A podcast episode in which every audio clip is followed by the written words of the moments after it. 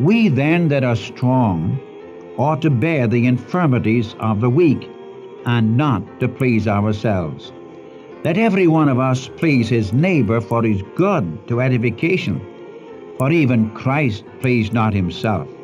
But as it is written, the reproaches of them that reproached thee fell on me. For whatsoever things were written aforetime were written for our learning, that we through patience and the comfort of the Scriptures might have hope. Now the God of peace, the God of patience, and consolation grant you to be like minded one toward another according to Christ Jesus, that you may with one mind and one mouth glorify God, even the Father of our Lord Jesus Christ. Wherefore, receive you one another, as Christ also received us to the glory of God. Welcome to the Unchanging Word Bible Study. Our teacher is Dr. John G. Mitchell. I'm after your hearts, not your heads, is a refrain often heard by college students in Dr. Mitchell's Bible classes.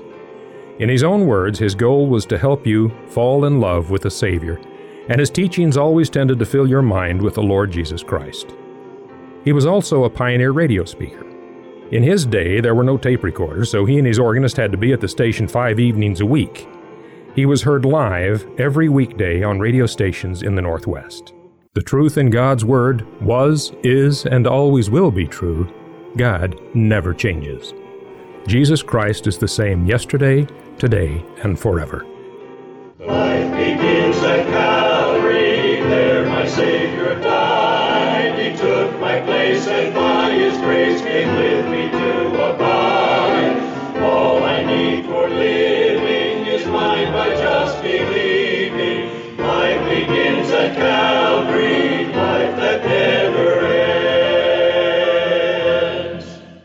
The Unchanging Word broadcast is in Romans chapter 15, verses 1 through 7 in our lesson for today. Chapter 15. Now, that continues the same theme started in Romans 14 of the relationship of Christians with Christians and the principle of personal liberty that is controlled by love. Now, in verses 1 through 7, Dr. Mitchell points out the differences between liberty and license and the differences between pleasing oneself only rather than seeking the good of one's neighbor. And we have the example of Christ, who pleased not himself, for he delighted to do the will of God his Father, and he bore the reproaches of those who reproached God. Now, the importance and necessity of Scripture as the source of encouragement is stated. Did you notice that when Paul wrote these verses, he was referring to the Old Testament? Most likely it was a translation of the Hebrew Scriptures known as the Septuagint. In other words, Paul used a translation. So turn in your Bible to Romans chapter 15, verse 1 with Dr. Mitchell. Thank you. We are dealing with the book of Romans, and we have just finished chapter 14. We've been dealing here with a very, very practical thing the relationship of Christians in their responsibility to other Christians, especially to those who are weak Christians. Now, I'd like to read the first seven verses of chapter 15, where we have the principle of liberty. And before I read these verses, may I suggest what we've been doing? In chapter 14, what is my responsibility to the weaker brethren? In the first four verses of chapter 14, I'm to receive them. Uh, they belong to the Savior. The ground for receiving them is because we have the same Lord, which you have in verses 5 to 12. And then we ought to seek the edification of all believers. And here you have the question of the use of liberty. How far can I go in my liberty with respect to weaker Christians? And we are to avoid being stumbling blocks. We are to walk before God not only as His children, but as those who represent Him. And we are to manifest that by our love for each other. And then he takes up the question of the conscience of both strong and the weak. And we found out in verses 17 and 18 that the kingdom of God is not eating and drinking, but righteousness and peace and joy in the Holy Spirit. And then we have to follow peace, run after peace with all men. Uh, the question here, of course, is this matter of let not eating and drinking destroy peace among believers, but work toward the edification of all Christians. And the work of God is far more important than satisfying the flesh.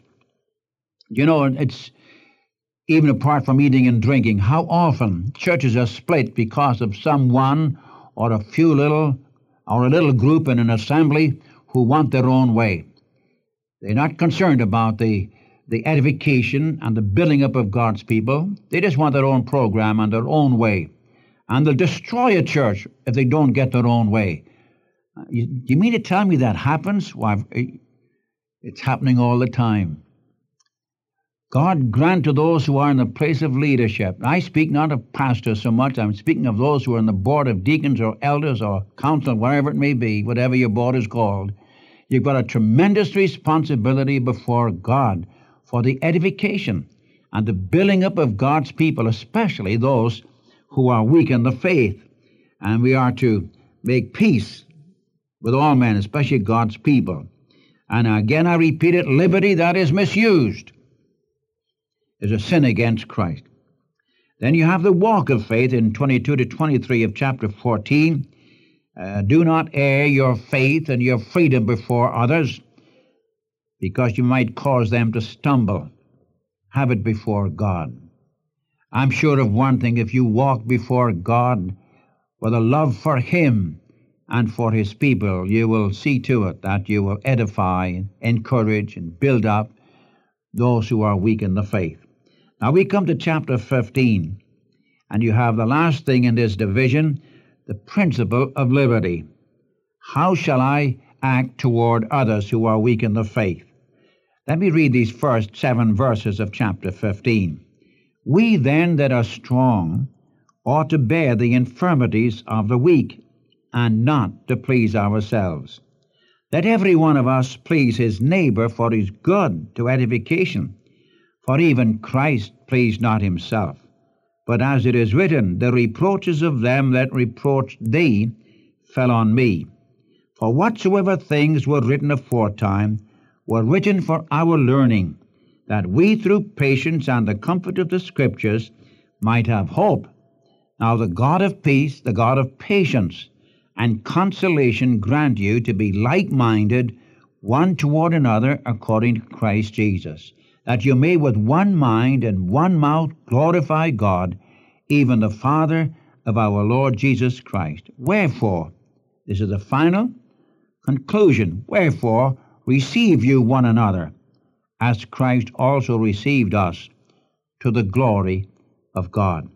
Now, here you have the principle of liberty.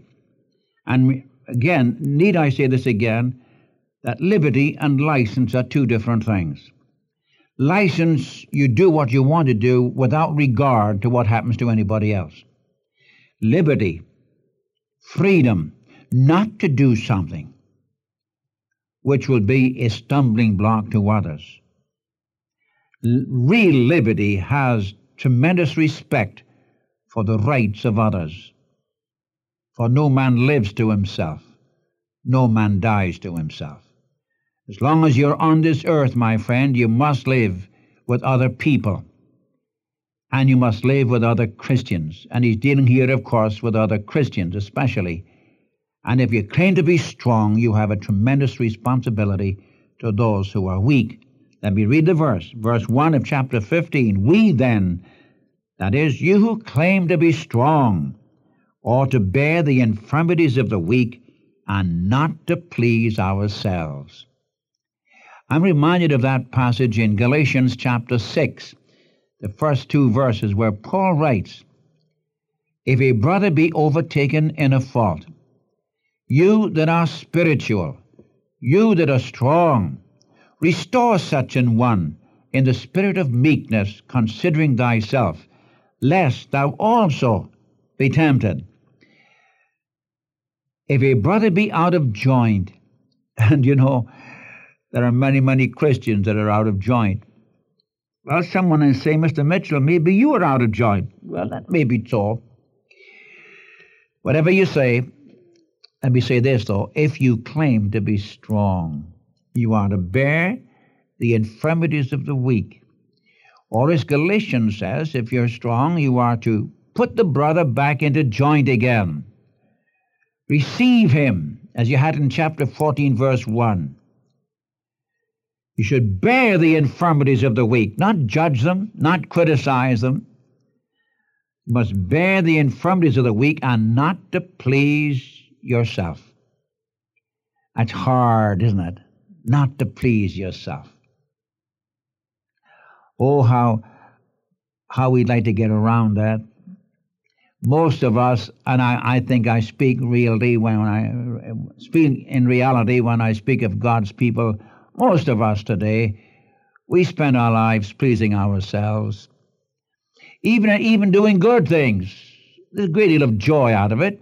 I'm not saying you shouldn't do those good things.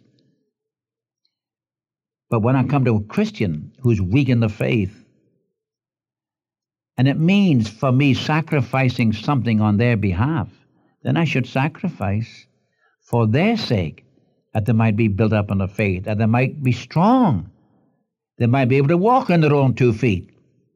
But a great many Christians need a lot of help. So many are on crutches, so many are in, in hospitals. And I speak not of the literal hospital. Christians who who, in fact, some, some churches and nothing else but uh, convalescent wards.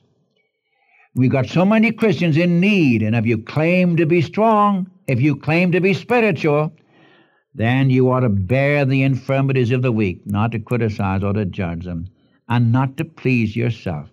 For every one of us, let every one of us please his neighbor. Do the thing that's going to please your brother in Christ.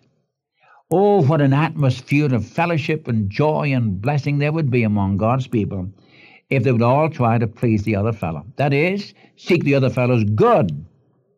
I don't mean to, to taffy up the other fellow, pat him on the back on something that's not real, but I mean to edify him, attract him to Christ, especially if he's failed God.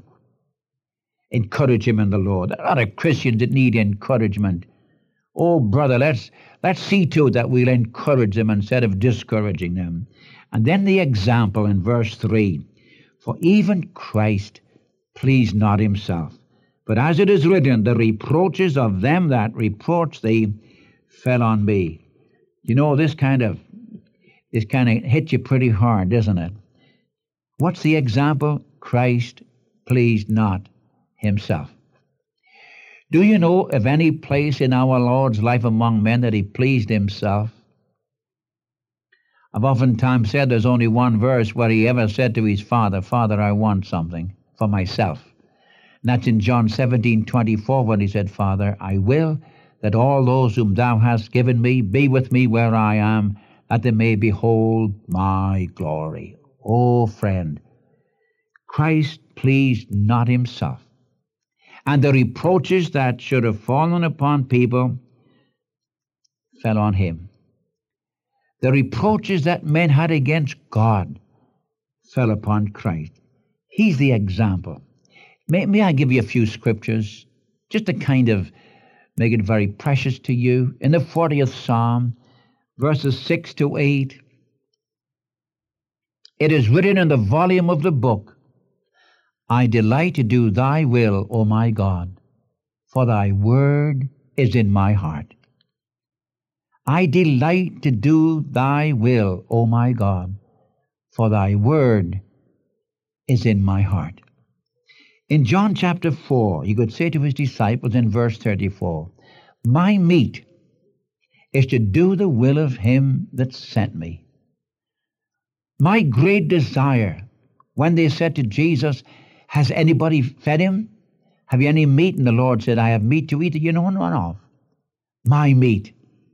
The great passion of my heart is to do the will of him that sent me. In John chapter 5, verse 30, For I came not to do mine own will, but the will of him that sent me. In John 8, 29, I do always the things that please him. In Matthew 26, in the Garden of Gethsemane, Father, if it's possible, let this cup pass from me, but nevertheless, not my will, but thy will be done.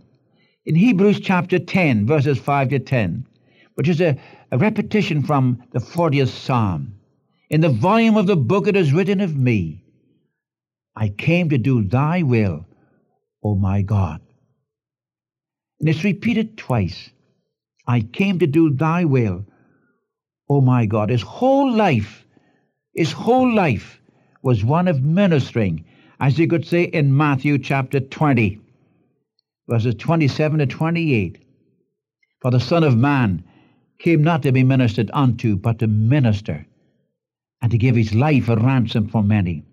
In Philippians chapter 2, verses 6 to 8, he took upon him the form of a slave, was found in fashion as a man. He came to serve. In John chapter 13, he took a towel and girded himself. What a sight for angels! Angels who had worshipped him. What a sight for them to see the Son of God on his knees, girded with a towel, washing the dirty feet of his disciples. Oh, friend, oh, friend, Jesus left us an example that we should follow in his steps. Christ pleased not himself, but as it is written, the reproaches of them that reproach thee fell on me. His whole life, I say, was one of ministering to others. Why should he leave the glory where holiness and righteousness and joy and peace and obedience and glory was the order of the day to come down here to this earth with its sinfulness, with its corruption, with its rebellion. Why did he come? Because he loved you and because he loved me. Hence, my friend, if Christ could do that for you and for me, is it asking too much that we should live for the other brother's sake? That self interest and self desire should be put away for his sake? Would it not be a wonderful thing for us to give up certain things if it means the hindering of another Christian going on with God? If it means robbing yourself of the fellowship, or if it means robbing the other brother of his fellowship with you? Can't you give up some things? Can't you see him in Christ? Can't you receive him as a brother beloved in the Savior and love him for Christ's sake and be willing to sacrifice for his sake that he might grow in the grace and knowledge of God? Don't rob him of your fellowship and destroy his testimony for God and destroy his fellowship with God because of your self seeking and your so called boasted liberty. It's what, it's what Paul's talking about. And if you claim to be spiritual, if you claim to be strong, then you ought to bear the infirmities of the weak and not to please yourself. And the object lesson for us is Christ Himself. My, what an example. Why, what an example. To think that He should leave the glory just because He loved you. And where were you? Active in your sins? Where were you? Dead in trespasses and sins? Where was the other brother? In the same position? And if God the Son loved him and loved you and died for both of you, don't you think you ought to love each other? Sacrifice for each other? There's only one answer to that, isn't it? Now for the encouragement from verses 4 to 7. Let me just take a word here on the encouragement. For whatsoever things were written aforetime were written for our learning, that we through patience and comfort of the Scriptures might have hope.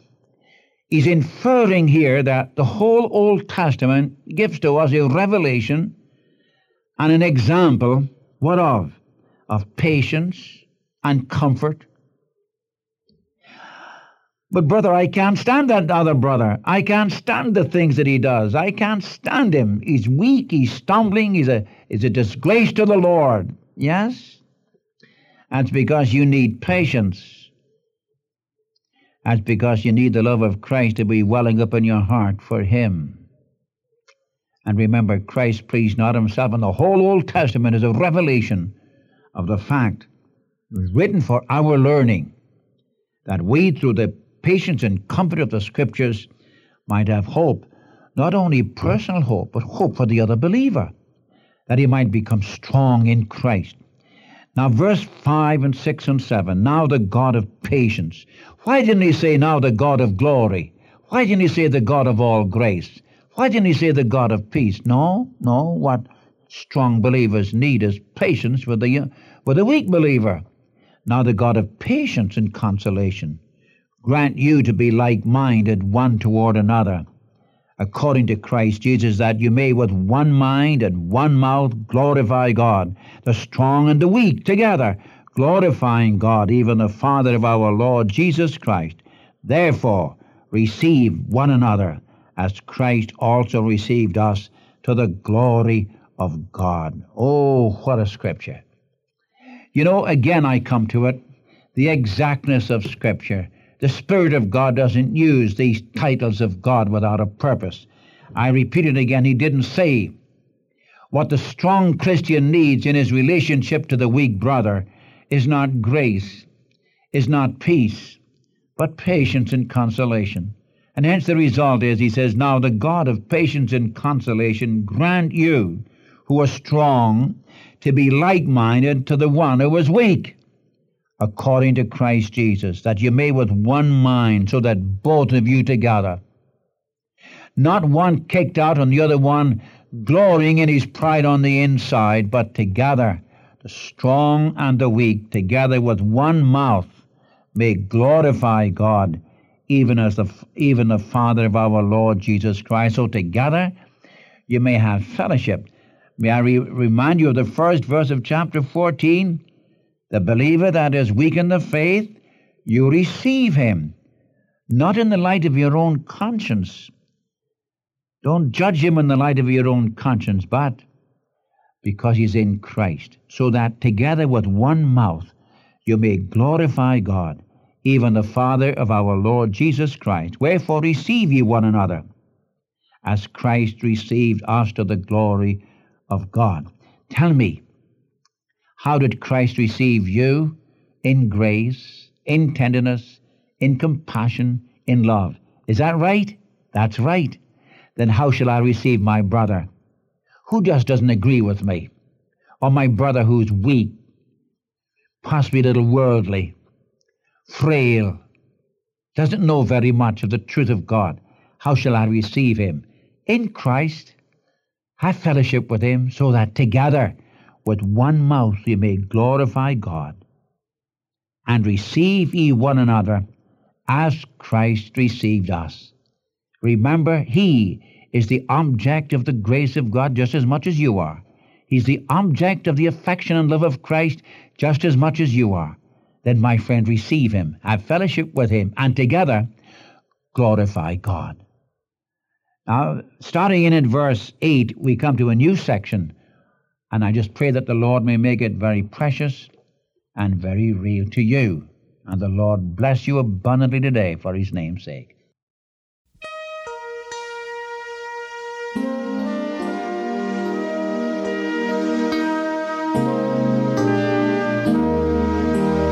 I hear the Savior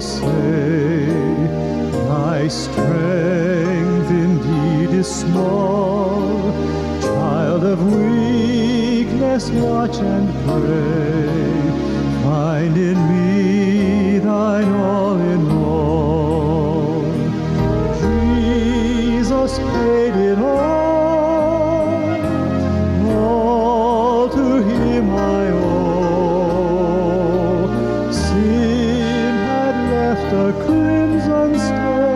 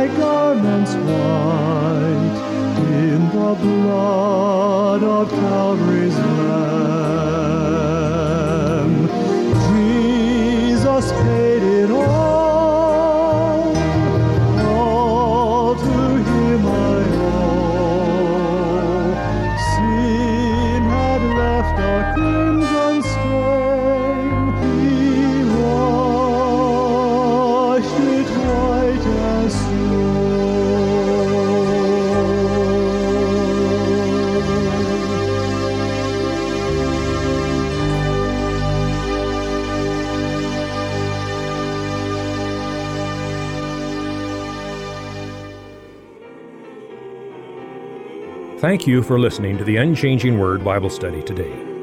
And so until next time, this is the Unchanging Word Bible broadcast.